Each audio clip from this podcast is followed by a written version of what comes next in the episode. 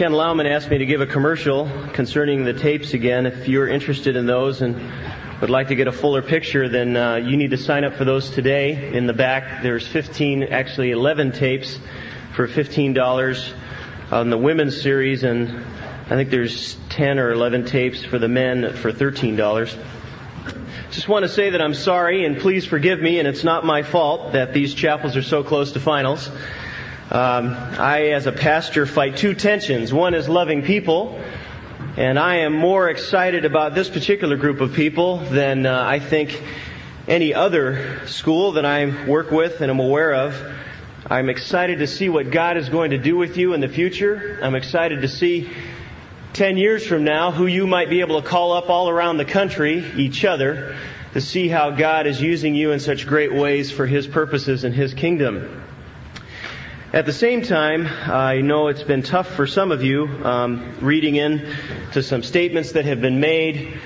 Uh, sometimes in the clarity of Scripture and in the brevity in which we address certain issues, it's very difficult to get a full picture. And I want you to know that the passage that we have attacked in Titus chapter two is not the full picture on the role of women and the role of men, but it is a good picture. It's a picture of what you are to be as you approach marriage, which is for ninety-five and above percent of you. And so I want you to really think that through. As well as the other tension is to be a prophet and speak the word no matter what. And I hope and pray that as we cover what the Bible would have for us this morning, that uh, you would know that, that there's a great deal of care and concern about you, and yet at the same time a zealousness to speak the truth, because I don't just speak to you, I speak to Jesus Christ and must please Him, and He's only pleased when His word is proclaimed. So please understand that as we go through that. I want you to know this morning what the bad news is. The bad news this morning is that statistics tell us that the United States of America, almost all women who get married, get married before their thirty-first birthday, and for most men, they get married before their thirty-fifth birthday. Therefore, that means that a woman can be considered a spinster at the age of thirty-two, and a man considered a bachelor by the age of thirty-six. But really, that's really good news, because that means for the large majority of you here this morning, that you're going to get married, and the time for you to get married is fast approaching. For most of you who even the idea of marriage is something that is totally foreign to you, it's going to happen to you within four to eight years at the most. Some of you are ready to bite the big one in uh, the next year. You're going to walk that aisle and make that choice. But that's also bad news.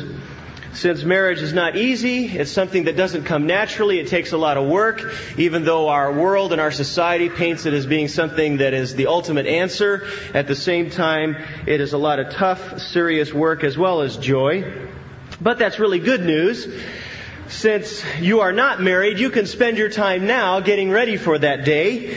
And that's exactly why we've been covering the role of men and the role of women. It's something that, again, over ninety-five percent of you are going to participate in. The question is, what are you doing about the second most important decision that you're going to be making in your entire life? What are you doing about it now? Uh, most of you would call yourself Christians. That is the most important decision you've ever made. And yet most of you who think about marriage and think about being married someday at times may be doing very little about what is coming ahead of you. And that's, again, why we're looking at Titus chapter two, verses four through eight. And I'd like you to turn there in your Bibles, if you would, this morning, so we may again look at those essential qualities of the role of a man, the role of a man, and understand what God's goals for men are. Last time we were together, we discussed the introduction to the role of men, or the role of headship. Looked a little bit about what God has called men to be and to do as filling out their role of headship. And now in Titus chapter two, verses six, seven, and eight, he describes five essential qualities, five essential goals of the young man. And here they are. Let's look over them together. Mentally, we are to be sensible. Visually, we are to be an example of good deeds. Theologically, we are to be pure in doctrine. Socially, we are to be dignified. And verbally, we are to be sound in speech. Well, let's take a look at the first one. Mentally, we are to be sensible. Take a look at verse six of Titus two. Paul says to urge the young men to be sensible.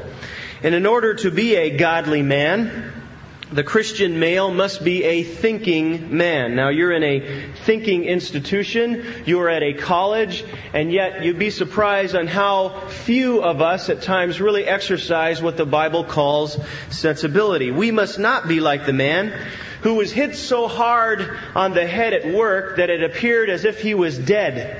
His family was totally convinced that he was dead, so they called the funeral director to come and pick him up, which he did. And in picking him up, he took him to the funeral home, and the next day was going to prepare his body for burial. And the man woke up. And he woke up and sat up, and he found himself sitting in a coffin. And he blinked several times and looked around, trying to put the whole thing together. And then he said this, "If I'm alive, what in the world am I doing in this satin-filled box? And if I'm dead, why do I have to go to the bathroom?" Now, in a situation like that, that is not exercising uh, the thinking senses. Even in our life in the fast-lane society, being sensible means that we refuse to walk in a state of disorientation, that we refuse to walk in a state of confusion. Well, that really applies to this time in our lives when we're about to approach finals and we're thinking that we've got to remember everything that we've been taught, and all of a sudden everything turns to oatmeal. But at the same time, you need to recognize that sensibility just doesn't involve our studies, it involves our very lives, the way that we approach our lifestyle. And men are to be thinking men. Thinking men. The word as it is used in the original language comes from the root that means safe or sound. Sound. And it is used in Scripture to refer to exercising sound judgment, common sense, and self-control. And you see, basically what we're trying to say here is sensibility is not really a glamorous issue. It's not really a glamorous characteristic of an individual's life. But it really is the stuff of life. It's kind of the, the bottom line foundation of what, what makes you a true Christian, what makes you a sensible person, what makes you someone who's acceptable to others, to even communicate to others. In Proverbs sixteen thirty-two it says, "He who is slow to anger is better than the mighty, and he who rules his spirit than he who captures a city." You see, men, we're not to be like Alexander the Great, who could conquer the whole world, and yet he couldn't conquer himself and died in a drunken stupor and choked on his own vomit at the age of thirty-three. Our lives are to be lived sensibly. Our lives are to be lived in such a way that we are in control of ourselves. Now see, what you've got to recognize is that the biblical opposite of sensibility gives us a clue to what this term and what this quality should be in our lives. If you were to take the original Greek and find out the opposite of the word sophron, sensibility, you would find two words that would be used as the opposite of that particular term. One would be ignorance, and the other would be frivolity. Therefore, if one desires to be biblically sensible, which is what God wants for you in Titus chapter two, verse six, then you must know the truth, which is the opposite of ignorance, and you must seriously pursue it, which is the opposite of frivolity. And without reading into the text, what that says to us is that if we're going to be sensible men and women, we must be men who have a plan. Men who have a plan. If there was one simple way to summarize all of what sensibility means, it would be the sensible man has a plan. The sensible man is a planning man. He's a man who has planned and structured his life so that it is in, in order. It is not chaotic. It shows forth sensibility. He knows the truth and is seriously pursuing it with a sensible plan. We cannot be like Christopher Columbus, who, when he discovered America, when he was going there, first he didn't know where he was going. Second, when he got there, he didn't know where he was. And third, when he got back, he didn't know where he'd been. We cannot be that way. We cannot run our lives that way. Well, how does a man then plan his life in a sensible manner. Practically, how does the single man exercise sensibility? Well, let me give you three ways. Number one, the man has goals. The man has goals. A man who is sensible will have goals and seriously pursue them. The sensible individual plans his time with a calendar. He plans his money with a budget. He plans his career with a balance between training and experience, including both short and long-range goal. And the sensible man even plans his friendships. He thinks through who he spends time with. He plans his ministry, his social time, and he even plans his dates. In other words, he is a man who plans and prays, and prays and plans. He has direction. He is going somewhere in every area, spiritually, mentally, socially, and physically. When I used to work at Hume Lake Christian Camps, I had the opportunity of working at the wagon train camp, which was way tucked back in. It was the little junior camp. And the road to this particular junior camp almost went a mile and a half back into the woods, and there were no lights, no uh, street lights, no any kind of lights. And on certain nights during the summer, about three or four times during the summer, there would be no moon, no stars, and overcast. And literally, you could not see your hand in front of your face. And I would walk home after being in the snack shop with everybody else and having a good time, walk home this mile and a half on this road by yourself. And even the bravest of men would have to feel their way down the road by tapping your foot out in front of you. And you've got to recognize that on this particular road, on one side is a whole bunch of craggy rocks, and on the other side is a thirty-foot drop-off into a stream. So you walk along feeling your way. And I didn't make a whole lot of good progress because I'd feel my way and had no sense of direction. And I'd feel all of a sudden my foot out, and I'd test that there would be no ground there, which meant if I took another step, I'd be in the creek thirty feet down. And the other way, I'd have my hand out in front of me and I'd feel the rocks, and I'd just zigzag pa- back and forth across this road because I didn't have any direction. And a simple walk, which should have taken me no more than ten minutes, took me sometimes a half an hour to forty-five minutes just to get home. And of course, compound that with mountain lions and killer squirrels, it became a very frightening trip. And that is not how we are to live our lives. And yet, if I was to spiritually analyze your life and you were to do the same with your own life, you might sense yourself spiritually walking along the same way with no direction, kind of bouncing from thing to thing, wondering, what am I going to do next and what are my priorities? The sensible man knows where he's going. That's why he has goals. What goals do? They take the future of what you want to be and you know you need to be in Jesus Christ, and it applies it right now to the present. That's exactly what goals do. They don't keep you from living by faith. If anything else, they keep you on target. That's the sensible man. Are you a sensible man? Second way that a man is sensible is that he listens to the right voices. He listens to the right voices. Who or what do you listen to? You listen to your heart. Girls are not the only ones who listen to their hearts. Some some girls are much more objective than many of us guys, even though that is not the typical stereotype. The Bible says that our heart is desperately wicked and cannot be known in Jeremiah seventeen nine. And therefore the heart is a very dangerous thing to listen to. Very dangerous thing. Christians are never to live their life simply on the basis of their emotions or their heart.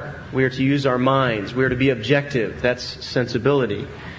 Do you listen to your circumstances? Your circumstances, yes, God uses circumstances, but do you look for things that aren't there? Like, you know, you meet a girl and she has the same name of your favorite toy while growing up, and so she becomes the one. You know, her name is Tonka or Skeltar or something.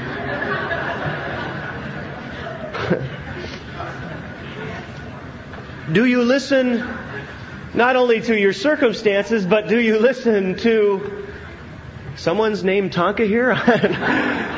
Do you listen to God's voice? God's voice. Let me ask you a question. How do you know if it's God's voice? If that's what you listen to. If I have my theology straight, the voice that I think may be God's voice might be the voice of Satan, the enemy. It might be my own thoughts, it might be a nightmare, or it might be the result of me eating a bad pizza the night before. I don't know what God's voice is. Our problem is that if I asked this group, as I asked many Christian groups, if God told you to do one thing and the Bible told you to do something else, what would you do? Some would answer, I'd do what God told me to do. The sensible man would say, I would do what the Word of God instructed me to do. Man, the only way that you'll ever become sensible is to listen first to the written Word of God. I know this is very practical and it's so basic, I'm afraid I might be insulting your intelligence. But you must run your life and organize your life in such a way that every decision that you make is on the basis of biblical truth. If you do not cultivate the habit of when you're depressed, when you're uptight, when you blow your first final, and you don't go back to your room and you cry or you weep or you get depressed, but you don't look into the Word of God, you're not being a sensible man. In the area of your relationships, as you're seeking to be the kind of man that God wants you to be with that girl, are you evaluating your life and your responses and your feelings and your emotions on the basis of the Word of God? On the basis of even your career choice and your future, as you think and pray through those issues, are you examining the Scripture to find wisdom and guidance in those areas? See, that's practical Christianity. That's real Christianity. That's only Christianity. It can't be as you listen to a chapel or you listen to all your great instructors instruct you in the Word of God. You have to depend upon the Word of God in your own life for the basic issues that you deal with every day. And treat the Bible for what it really is. It is our answer book. It is our operation manual. But many of us only look at it when it's absolutely necessary instead of for the major and even the minor decisions that face us every day. Be a man who's dependent in prayer and searches the Scriptures, and only then will you be sensible. The third way to be sensible is for you single men, you must plan and think through in advance your relationships with single women. Women, if I could exhort you and encourage you from someone who has made a lot of mistakes in the past and is learning still in his own marriage relationship, avoid the man who is not sensible like you avoid the disease AIDS. Stay away from the guy who is not sensible. You will live a life of absolute horror and absolute misery if you marry a man who is not sensible. In our marriage relationship, I can recall out of the thousands, if not tens of thousands of decisions that I have had to make and that we have made together as a couple, my wife and myself, there have been two decisions that have been made on my part that have caused incredible grief and incredible insecurity in our marriage relationship. Now, I know I'm not alone in that. I know that every marriage couple um, makes mistakes. And yet at the same time, those two mistakes have really stuck out in my mind as being incredibly bad and unwise. Even one of the decisions that was made was made with incredible counsel, searching great men of God that were surrounding me at that time and asking them their wisdom, all pointing to one direction, and yet now looking back going, how could I have made a decision like that? And just two decisions have caused us that much grief. Not that it's wiped out our relationship, and not that we have not put those things behind us. But weighing the incredible amount of grief, I cannot even imagine being in a relationship where every other decision was made without sensibility. Just two. And the incredible mark that they have made on our lives. Just imagine having every other one out of the tens of thousands of decisions that are made in a marriage relationship lack sensibility. What kind of security would that be? That's how important it is. The true sensible man will begin to make God-fearing decisions now concerning relationships later. He'll establish standards, purity, make wise decisions for the future of you as you breed and continue to grow in your relationship. And you need to think that through, ladies, as a, an essential quality of a man who you might end up spending the rest of your life with. Is he a man who thinks through and makes wise decisions?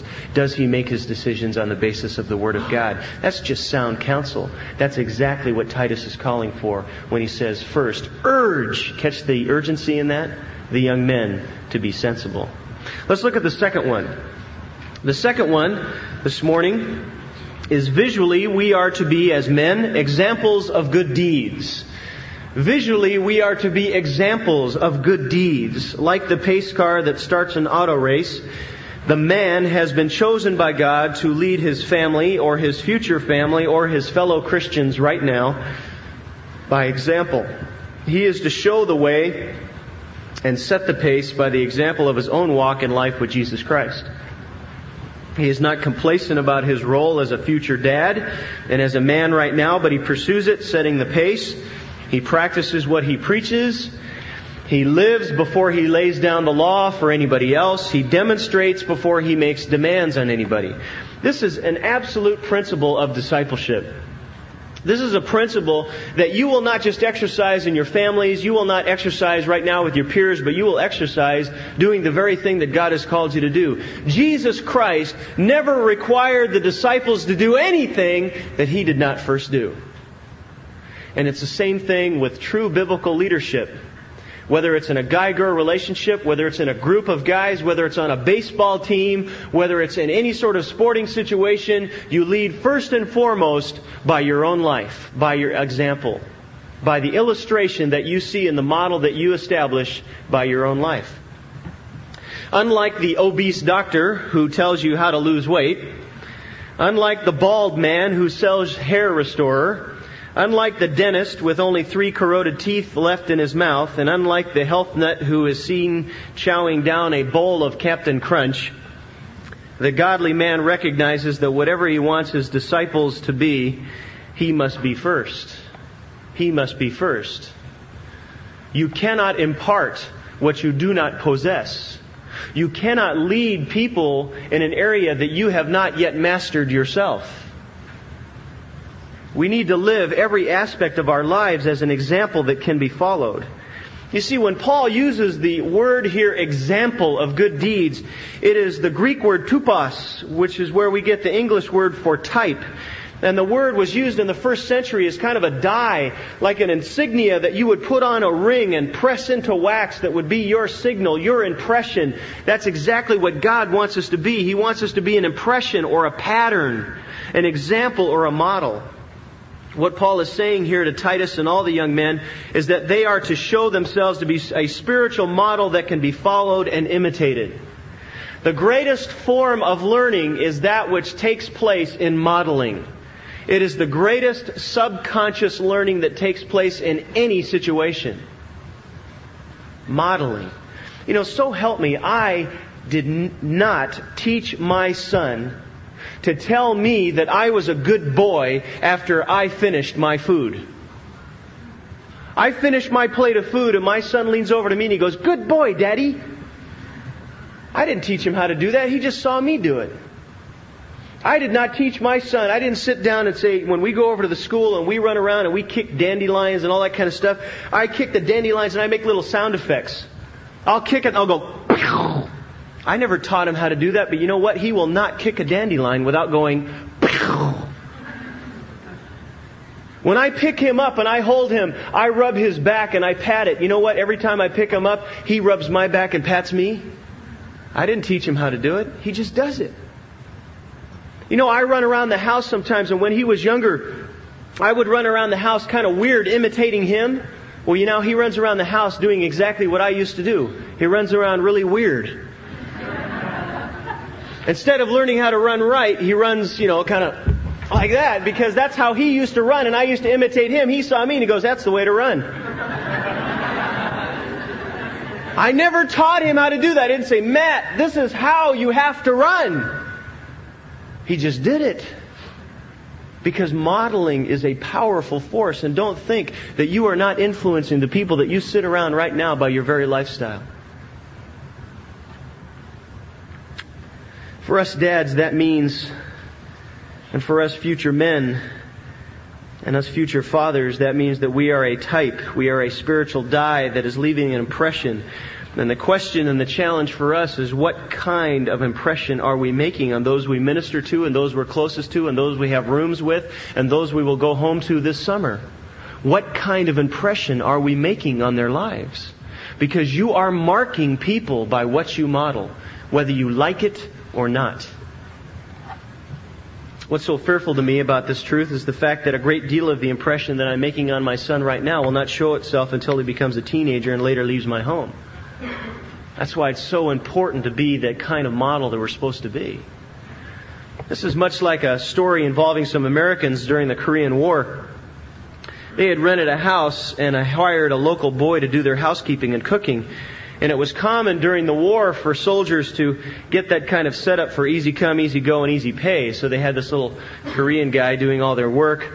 And what he did was, even though they had hired him, he had this incredibly positive attitude. He was always smiling. And so they decided that they would pull any kind of trick on him that they wanted. They nailed his shoes to the floor, and he'd get up in the morning and just pull those nails out with pliers, slip on his shoes, and maintain an excellent spirit. They would put grease on the stove handles, and he would just wipe each one off separately, smiling and singing his way through the day. They would put and balance buckets of water over the door, and he'd get drenched, but he would just dry off and continue on as if nothing happened. Finally, they became so ashamed of themselves that they called him in one day and said, "We want you to know we're never going to trick you again. Your attitude has been outstanding." So he asked them, "You mean no more nail shoes to floor?" "No more," they said. He said, "You mean no more sticky on stove knobs?" "No more." He said, "You mean no more water buckets on door?" He said, "No more." He said, "Well, okay then, then no more rat parts in soup."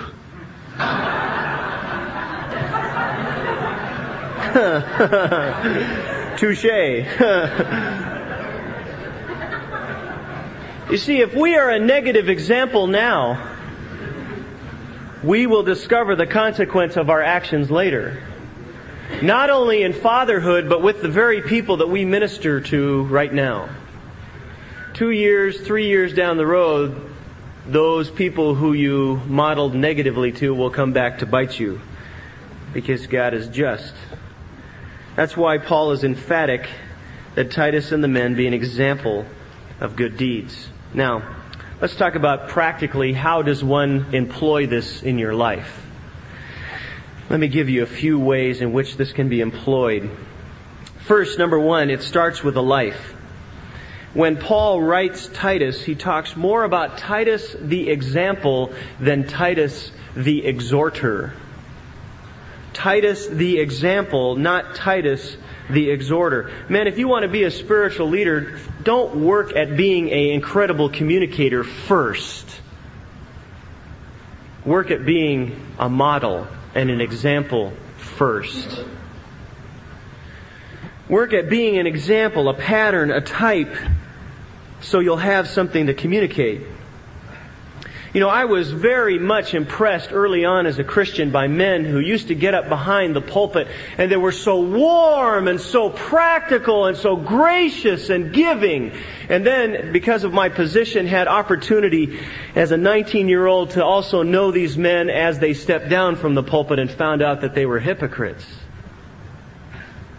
They were reading their own press clippings. And every single one of those men is now a washout in the ministry. And what's incredible about that is that they did not work at being a model first and an exam- and an exhorter next. They didn't work at being an example first. They were not living what they communicated. They just developed their spiritual gift and heightened it to a point where they could communicate with people, but they weren't living the truth. And men, for many of you here who I know and am excited about what's ahead for you in the future, don't pass up the responsibility of living your message first before you communicate it. And that even happens even in the smallest relationship, in the smallest microcosm of discipleship and influence. It must be lived first before there's any credibility. Practice what is preached first. Be a listener. Practice what you hear preached. Train yourself in that area. Then second, practice what you preach. Be an example of what you communicate. And then you can powerfully preach. And by the way, all of you will be communicating the truth of the Word of God, whether it's to a crowd like this, your own church, or your own family and children. You will communicate God's Word. And that is what God has called the men to. Deuteronomy chapter six, it tells the fathers and the men to instruct their children when they come and they ask you what the statutes, what the law of the Lord is all about. Our response as men is not, go ask your mother. It's, we need to give answer to the truth of the Scripture. We will instruct our children, as well as the women. If you notice in Titus two seven, when Paul addresses Titus personally, he first says, show yourself to be an example of good deeds. The example comes first, then it says purity in doctrine. You see, whatever you do, don't be like the Pharisees who say and do not. Matthew twenty-three. They had all the words, but they didn't live their own example. Live the message with your life, men, first. Number two, good deeds are employed in our life by starting with little. Starting with little. Most of us young men, and myself included, are tempted to have uh, delusions of grandeur. We have ideas of being great and doing wonderful things for the kingdom of God, and many times not even knowing whether our motives are right or wrong. We just want to do it. But the example and the illustration and what God would require from us is to start with little. William Blake has said, great occasions for serving God seldom come, but little ones surround us daily. Therefore, don't wait for the great tasks. Do the little ones in a great way.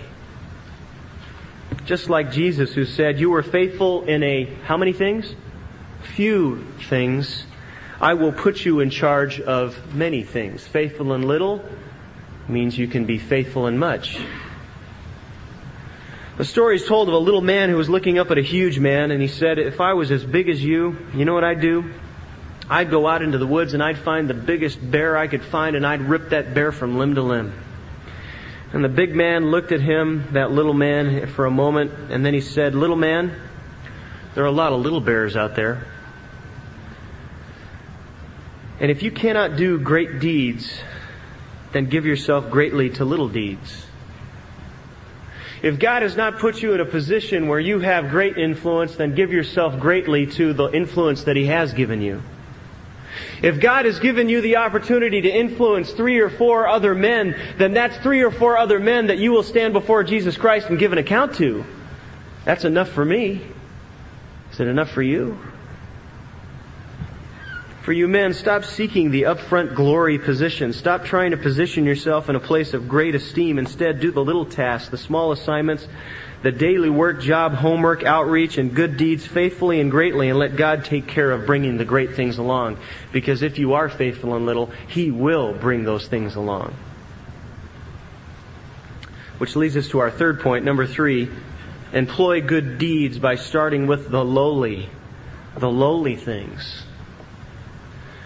Like Jesus, who washed feet, as a man desiring to do great things in the future, start now by doing the unknown, the unseen, the no-response job where nobody recognizes what you've done, the unappreciated ministry in a faithful way.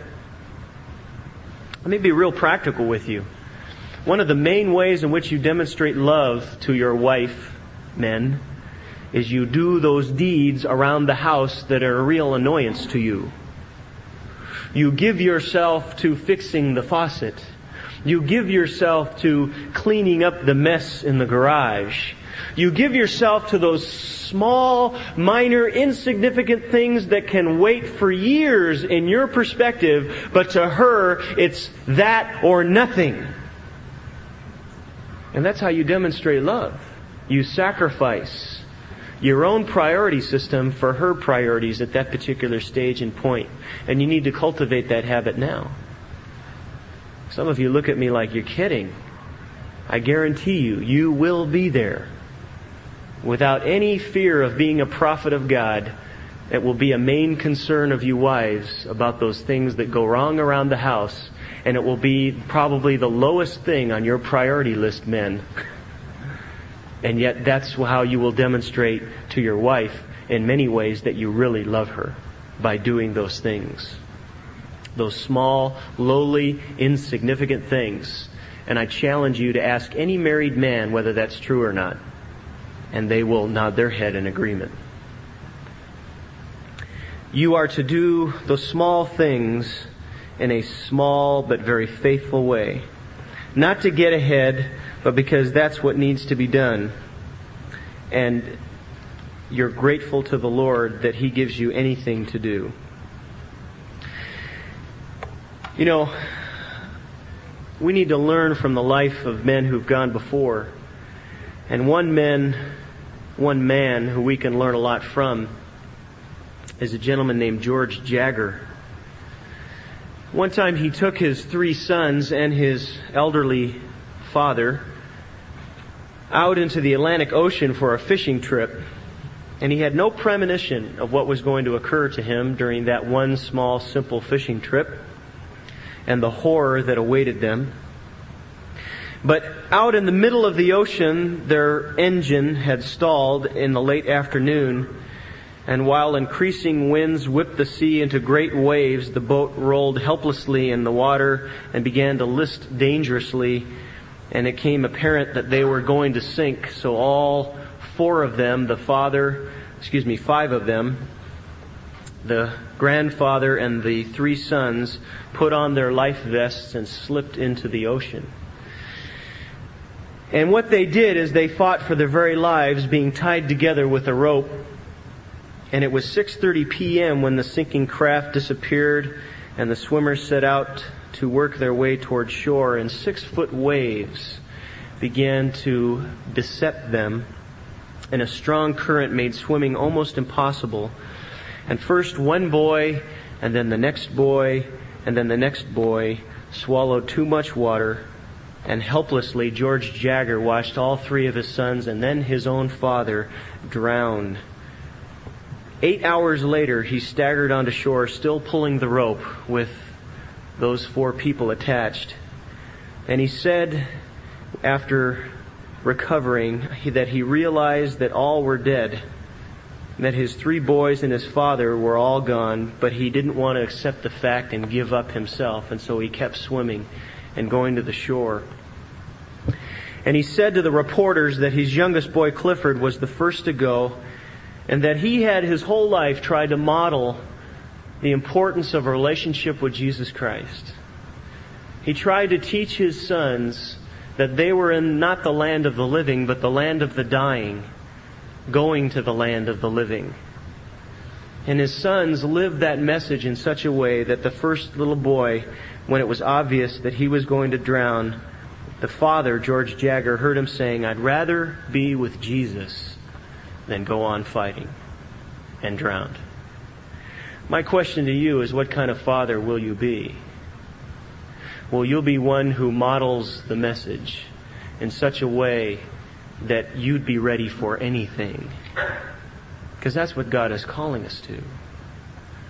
My question to you this morning is, are you sensible, and are you an example of good deeds? Let's pray. Oh, Father, I pray that you would help each one of these students in this particular time of their lives when they're under incredible pressure and stress. God, cause them to cast their care upon you because you care for us. Move in their hearts to cling to you and to depend upon you, and not to forsake you in the time in which they need you the most. And Father, even in the midst of all the things that they need to think through, I would pray that you would plant into their minds and to their hearts the necessity of being sensible and the necessity of being an example first before they would ever instruct or exhort anyone. I pray, Father, that through your Spirit that you would change lives, that this would be a time in which we might be all that you want us to be.